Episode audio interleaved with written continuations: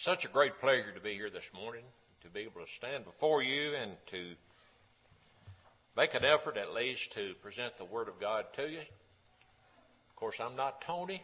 And I don't even look like Tony, do I? but nevertheless, Tony's away today. He's in a gospel meeting over in Manchester, I think, and uh, uh, over there trying to encourage the brethren along and uh, help. You know, this is one of the things that we all ought to be doing, encouraging one another daily. And, uh, you know, by our conduct and our manner of life and so forth. you know, as I have been in the pulpit off and on for many years, and one of the things that I have always tried to do be to let people know what they must do to become a child of God.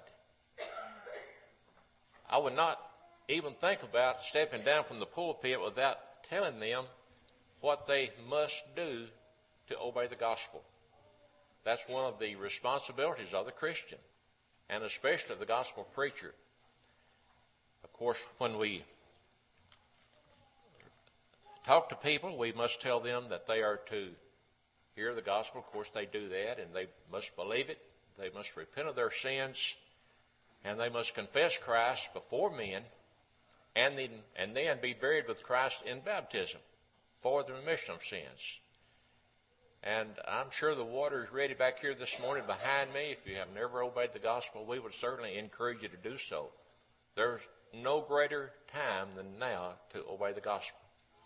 No greater time than now to return to your first love. You know, sometimes when people obey the gospel, they will go back into the world. They they become unfaithful to the Lord's church, and uh, they still may attend, but they're not as faithful as they ought to be. And they need to come back to their first love, come back to Christ, and live a faithful Christian life by repenting of their sins and praying to God, and He will forgive you all those wrongs. You know, the Christian should be the happiest person in the world. Have you thought about that? The Christian should be the happiest person upon this planet because there's so many things that would cause me to be happy.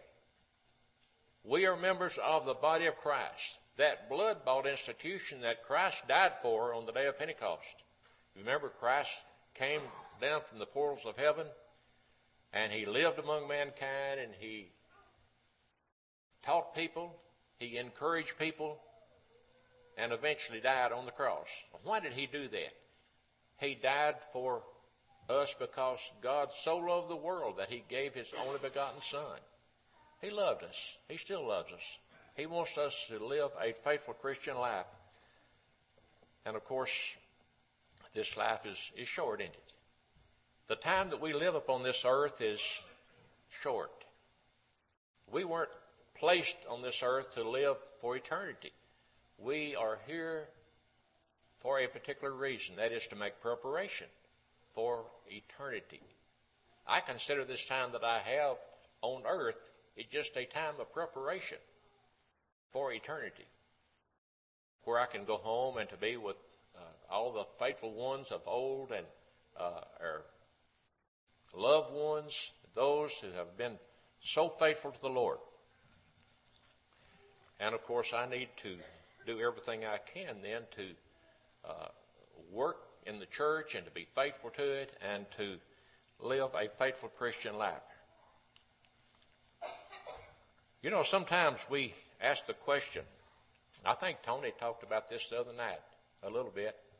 Why doesn't the church grow as it should today? You know, uh, and I've heard other preachers talk about this. Well, we'll never see another day of Pentecost, and that's true. The church is not going to grow to the extent or like it did on the day of Pentecost when there were some 3,000 souls that obeyed the gospel in one day. But yet there were those who obeyed the gospel. They were very fervent. They were full of vim, vigor, and vitality, as we sometimes say. They were working. They were energized. They were doing those things to cause the church to grow. In the springtime, you know, many of us put out a garden and we cultivate the ground, don't we? Now, I don't put out a garden really because uh, I usually go to farmer's market. That's my garden. So, many of you have put out gardens and still put out gardens. And you go out in the springtime and you cultivate the soil, you till it up, and you get the soil ready and you plant the seed, don't you? And of course, you work that garden, you cultivate it. You do those things that are necessary to get that garden to grow. All right, why do you plant that garden? You're expecting great results later on in the summer. There's nothing any better, I don't think, than good garden ripe tomatoes, cucumbers, okra, and uh, just all kinds of good vegetables that we can enjoy because we have prepared the soil. We have made things ready to plant the seed. And we cultivated those plants and those seeds after they began to germinate with the expectation of having great results. I read the story some time back about this fellow, probably an old time preacher. He had uh, planted a big garden, and back then they didn't have the uh, means of cultivating the soil as we have today. They didn't have the big John Deere tractors, as some of us know, but uh, they had uh, maybe a, a garden hoe, a little push plow or something like that. But as the story goes, this old gentleman, he would put out a big crop of potatoes and he would hoe those potatoes, praying that he would have potatoes at the end of that hoe. He was cultivating, he was working that garden, and he was praying for great results. And that's the way we need to be in the church today, working and praying for great results. You know, the Bible teaches us that uh, it's up to us to plant the seed and we're to water. But God gives the increase. You know, we can go out and preach the word, we can teach people, we can encourage them, but we cannot make anybody do anything, can we? cannot make them obey the gospel. We cannot make them be faithful. We cannot make them attend services, but we can encourage them to be a faithful child of God. And this is uh, this should be a great encouragement to them. Even as a young couple, oftentimes raise families, you know, they bring a, a baby into the world, and uh, what do they do? They nourish this young baby, don't they? They feed it milk. They give it those things that it will be that will be for its good and will cause it to grow. Now, what would happen to that young baby if that parent, if that mother and dad said, well, you know, he's here in the world, we're going to let him provide for himself. If he can grow, that's good. If he can't, well, we're not going to worry about it you know, that baby would soon wither away, wouldn't it? That, that's a tragic thing. And, uh, but the mothers that I have known, the parents that I have known, have, most of them at least, have provided those things necessary for those babies and for those gardens to get them to increase, to get them to grow. Now, we have people here in the nursery business and other business maybe run a, a, a business of some kind. I don't know what all these uh, you people do, but uh, I'm sure if you run a business, you want it to grow. You do things to encourage growth and to prosper and to become great. Now, why do we do all this? And sometimes we forget about the church, don't we? We forget about the fact that here is a blood bought institution Christ gave his only begotten Son. He died on that cross. And it's in our hands to cultivate. It's in our hands to do those things that would cause the church to grow. I want us to talk for just a moment about some things that will keep the church from growing. And I'm going to hurry here so we can not run over. And uh, but oftentimes, you know, we we hear people say, "Well, the church is just not growing like it should." And well, what am I doing as an individual? What am I doing about that thing? Well, you might say, well, I can't, I can't stand in the pulpit. I can't preach the gospel. That might be true. You know, everybody can't preach the gospel. Or you might say, well, I can't teach a class publicly. That might be true. But we all have friends, do we not? We can teach our friends, our neighbors, our loved ones, our families.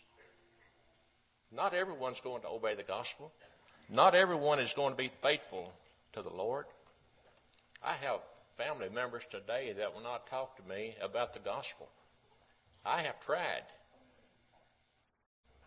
Who are members of the church. They will not listen to me to be, and as I try to encourage them to be faithful, you know what happens? Click. They, they don't want to hear it. They don't want to hear it. And I try to encourage these people to be faithful to the Lord. Go to church services. But as I said, click, the phone goes dead.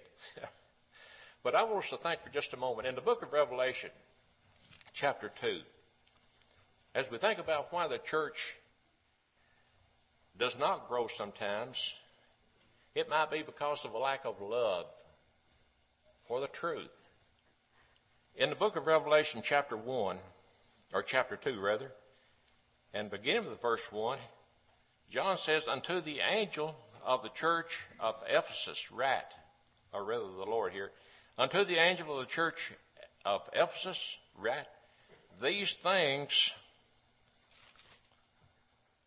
these things saith he that holdeth the seven stars in his right hand, who walketh in the midst of the seven golden candlesticks. Now, notice we're talking about the church at Ephesus. We've read about the church in, in uh, Ephesus. You go to the book of Ephesians, or you can go to the book of Revelation, and you can find there the seven sto- uh, the seven churches of Asia. And of course, uh, the church at Ephesus is mentioned here. Notice the Lord said, "I know thy works." and thy labor and thy patience, and how thou canst not bear them which are evil. And thou hast tried them which say they are apostles. Now, there were some, no doubt, who were pretending to be apostles, but they were not. They were false teachers who were going around and, of course, trying to get people to follow them. And so he says uh, that there were some which say they are apostles and are not, and found them liars or false. They were false teachers. You know, that's nothing new to us today. We find false teachers out there. Even members of the body of Christ who teach things that they ought not be teaching. We don't have to drive very far from here to find uh, people or congregations even that are teaching things that are false, things that are not according to God's will. And uh, I know you can name some of these too. But uh, anyhow, we find these people in verse 3 and has borne and has patience, and I'm reading from the regular, from the regular King James Version. they have uh, has borne and has patience, and for my name's sake has labored and has not fainted. They had not become weary in that which they were doing. They were faithful. This was a faithful church at one time a very faithful church. They were known for their works, and their labor, and their patience. They had not uh, had not been found as uh, false or pretenders, but they were they, these people were they had persevered, they had patience, and they had labored. Now, I want you to keep in mind here that these people at one time were a faithful people. But notice what he says in verse 4. Nevertheless, I have somewhat against thee, because thou hast left thy first love. Now, Christ did not say here, John, that they were about to go back into the world, or they were not, they were not about to become unfaithful, but they had already become unfaithful. Now, I hope we get the picture here. They, at one time, were a faithful congregation or faithful church. But yet they had become unfaithful. He says, uh, Nevertheless, I have somewhat against thee because thou hast left thy first love. Remember, notice the warning here. Remember therefore from whence thou art fallen, and repent, and do the first works, or else I will come unto thee quickly, and re- remove thy candlesticks out of his place, except thou repent. Now, what had become, what was the problem? What was the real problem here? These people could have become involved in all kinds of sin, uh, things that uh, were going on, probably too much talking, uh, just a great number of things that would cause them to go back into the world. Sometimes people like are like that, aren't they? They become uh, envious, jealous. There's a striving among people. These things ought not to be among members of the Lord's body, should they? And of course, it will cause a lack of growth when we have that among us. In 1 Peter chapter 2 and verse 17, the apostle Peter said, honor, the, honor all people, love the brotherhood, fear God, honor the king. We're to love the brotherhood as Christians. There's to be no uh, factitious spirits or evil spirits among us, and that is uh, people stirring trouble in the church today. There should not be that. And then in first or in 1 John 3 and verse 1, he says, Behold, what manner of love the Father hath bestowed upon us, that we should be called the children of God. You know, it's really hard for me to comprehend. When I think about the love that God had for you and for me,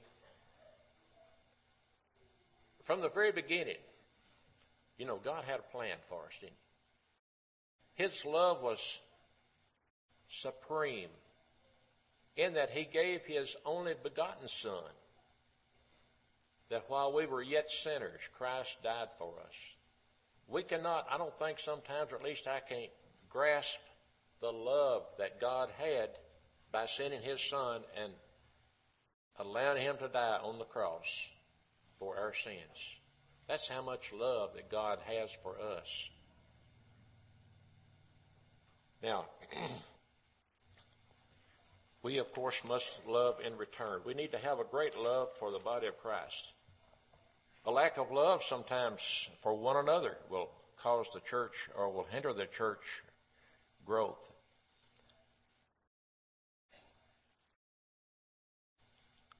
Worldliness even will keep the church from growing. Galatians 5 19 through 21, we find the Apostle Paul, excuse me, writing to the church at Ephesus or to Galatia. He says, Now the works of the flesh are manifest, which are these adultery, fornication, uncleanness, lasciviousness, idolatry, witchcraft, hatred, uh, variance or strife, emulation, wrath, uh, sedition, envy, murders, drunkenness, reveling, and such like of the which I tell you before as I have also told you in the past, that they which do such things shall not inherit the kingdom of God. Now, this could have been part of the problem at Ephesus. I mean, at, uh, at Ephesus, as to why they had become unfaithful.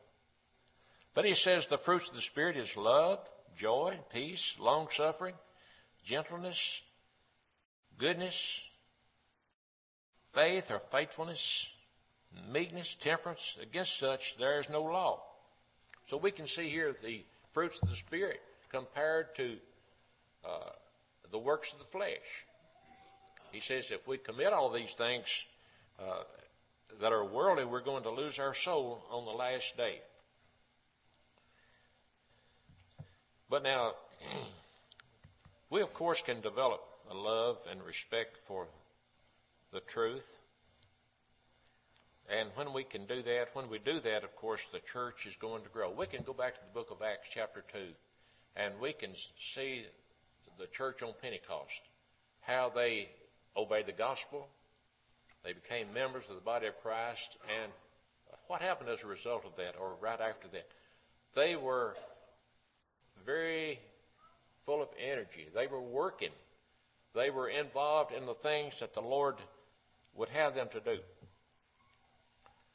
They were always uh, assembling themselves together. In Hebrews 10:25, we're told there that uh, we're not to forsake the assembling of ourselves together. They were faithful in attendance. They were faithful in Bible study, no doubt, and uh, they had a love for lost souls. According to Proverbs 11 verse 30, they had a love for their own soul. And you know, when I have a love for my own soul, I'm going to think about those about me. And I'm going to try to make an effort to teach those and encourage those to become members of the body of Christ. This morning, if you haven't obeyed the gospel, there, I mean, there are more things here that we could talk about, but I don't want to run us over. But you know the plan of salvation. I know you do. There might be some here this morning who have never obeyed the gospel. You need to obey it. This morning, as we were getting ready to come to worship service, Jean is on Facebook, and she was telling me in shock that here is a young man who had been killed in an accident sometime this morning in another town. Their in laws are friends of ours. And it was such a shock. A young man being killed in a tragic accident. Now, folks, we don't have to be older, younger, or whatever to leave this earth. Uh, we've heard, I open the paper every day or every week. And I look in there and I see those names of people, probably uh, who uh, were middle age or younger. Some were even older. They had left this earth. And I, I've often wondered, were they prepared to meet God? Are they prepared to stand before God in judgment and one day receive eternal life? You know, life is so uncertain. We don't have the promise of the next hour, do we? The thing that we need to do is to obey the gospel, live a faithful Christian life. I know we're going to make mistakes. I know we're going to falter and stumble and fall. And you know what, though? We don't have to stay down there. We can get up. God will forgive us of all this. And we can live a faithful Christian life. It might be that you were baptized many years back. And you just haven't lived like you need to live as a Christian. It might be your conduct. You're just not living uh, your life before your fellow man. It might be at work, it might be at play, it might be eh, just anywhere. We're not living as we need to live. So this morning, if you haven't, uh, if you haven't really remained faithful, you need to respond and come back to the Lord and be baptized for the remission of sins while we stand and while we sing.